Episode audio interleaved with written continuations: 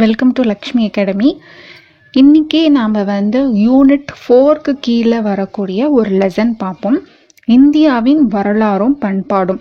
இதுக்கு ரிலேட்டடாக ஒரு லெசன் என்ன லெசன்னா சமய சார்பின்மையை புரிந்து கொள்ளுதல் அப்படின்ற அந்த லெசனை ரொம்ப ஷார்ட்டாக இந்த வீடியோவில் நம்ம பார்க்கலாம். ஃபஸ்ட்டு இந்தியாவில் பார்த்தீங்கன்னா நிறைய வந்து சமய நம்பிக்கை கொண்டவர்கள் நிறைய பேர் இருக்காங்க. அந்த சமய நம்பிக்கை கொண்டவர்கள் எல்லோரையும் வந்து சமமாக மதிக்கணும்.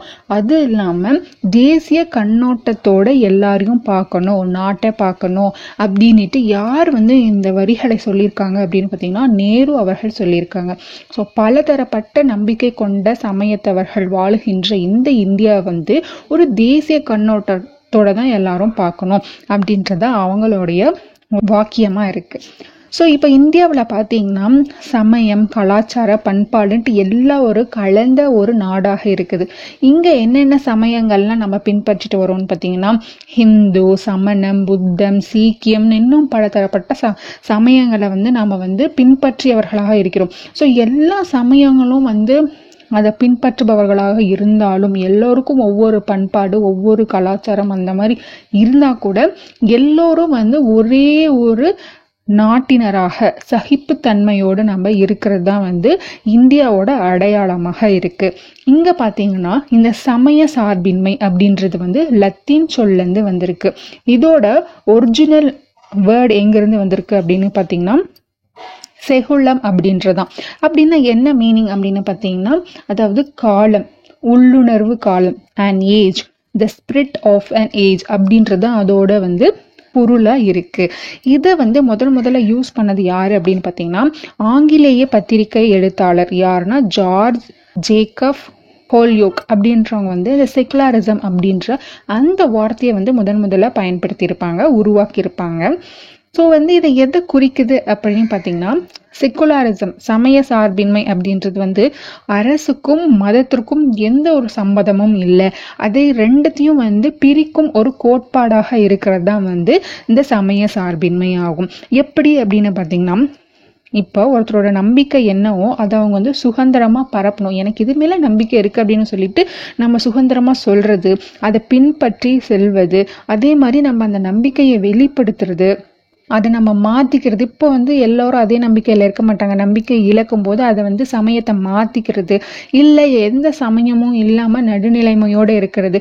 இப்படி எல்லாத்துக்குமே வந்து அரசு வந்து எந்த ஒரு தலையீடும் காமிக்காது மதத்தை பொறுத்த வரைக்கும். அப்படின்றது அந்த ஒரு கருத்தை வெளிப்படுத்துறது தான் இந்த சமய சார்பின்மை அப்படின்றது.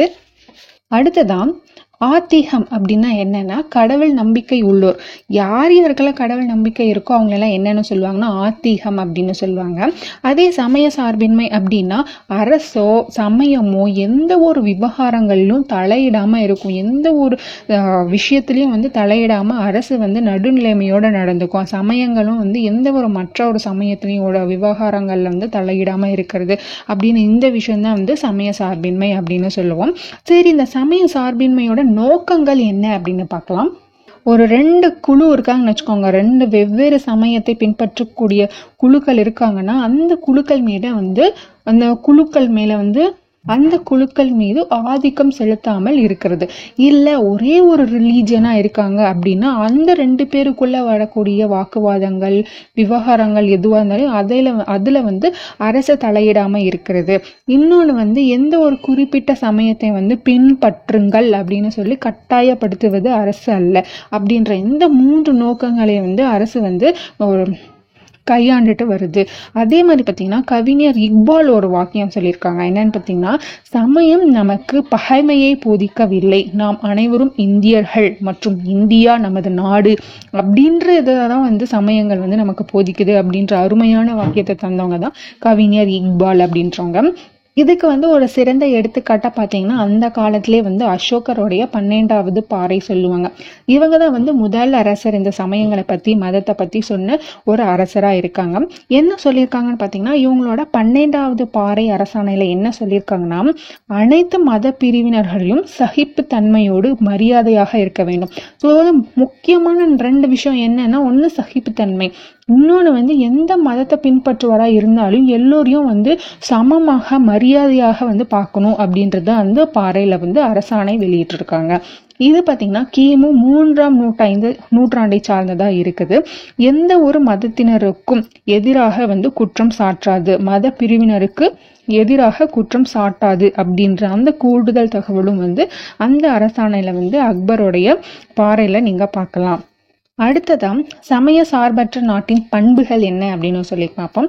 ஸோ இங்கே வந்து மூணு கோட்பாடுகள் வந்து பயன்படுத்தியிருக்காங்க. என்னென்னா சுதந்திர கோட்பாடு சமத்துவ கோட்பாடு நடுநிலைமை கோட்பாடு அப்படின்னு மூணு கோட்பாடுகள் இருக்குது ஃபஸ்ட்டு சுக சுதந்திர கோட்பாடு என்ன அப்படின்னா எந்த ஒரு சமயத்தையும் நீங்கள் வந்து பின்பற்றலாம் அப்படின்னு சுதந்திரமாக விட்டுருவாங்க மக்களை. அதுதான் வந்து இந்த சுதந்திர கோட்பாடில் வரும். அடுத்ததாக பார்த்திங்கன்னா சமத்துவ கோட்பாடு அப்படின்னா எந்த ஒரு சமயத்துக்குமே வந்து முன்னுரிமை குளி கொடுக்க மாட்டாங்க. இதை ஃபாலோ பண்ணுங்க. இல்லை இதுதான் முக்கியம் அப்படின்னு எந்த ஒரு முன்னுரிமைகளும் வந்து கொடுக்கவாது அரசு. அடுத்ததை பார்த்தீங்கன்னா நடுநிலைமை கோட்பாடு அப்படின்னா சமய விவகாரங்களில் வந்து நடுநிலைமையாக இருக்கும்.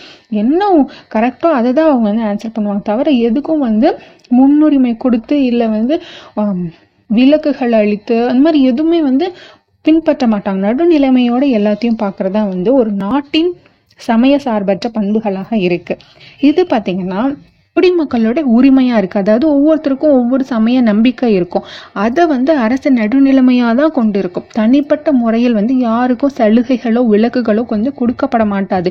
அரசு பணியாக இருந்தால் கூட எல்லோருக்கும் வந்து சம உரிமை கொடுக்கப்படும். கல்வி கூடங்கள்லாம் இருந்தால் அதில் சமய போதனைகள் வந்து குறிப்பிட்ட சமயத்தினோட போதனைகள் வந்து இருக்கக்கூடாது. சமய வரி வசூல் செய்யவே கூடாது அப்படின்றதான் வந்து ஒரு நாட்டின் பண்புகளாக வந்து இருந்துட்டுருக்கு ரொம்பவே இம்பார்ட்டன்ட் நம்ம நாட்டில் வந்து எந்த அரசியல் அமைப்பில் வந்து இருக்கக்கூடிய வரிகள் இது நல்லா பார்த்துக்கோங்க அடுத்ததா சமய சார்பின்மையின் முக்கியத்துவம் என்ன அப்படின்னு பார்த்தீங்கன்னா மக்களாட்சியில் ஒரு முக்கியமான பகுதியாக இருக்கிறது இந்த சமய சார்பின்மை ஆகும்.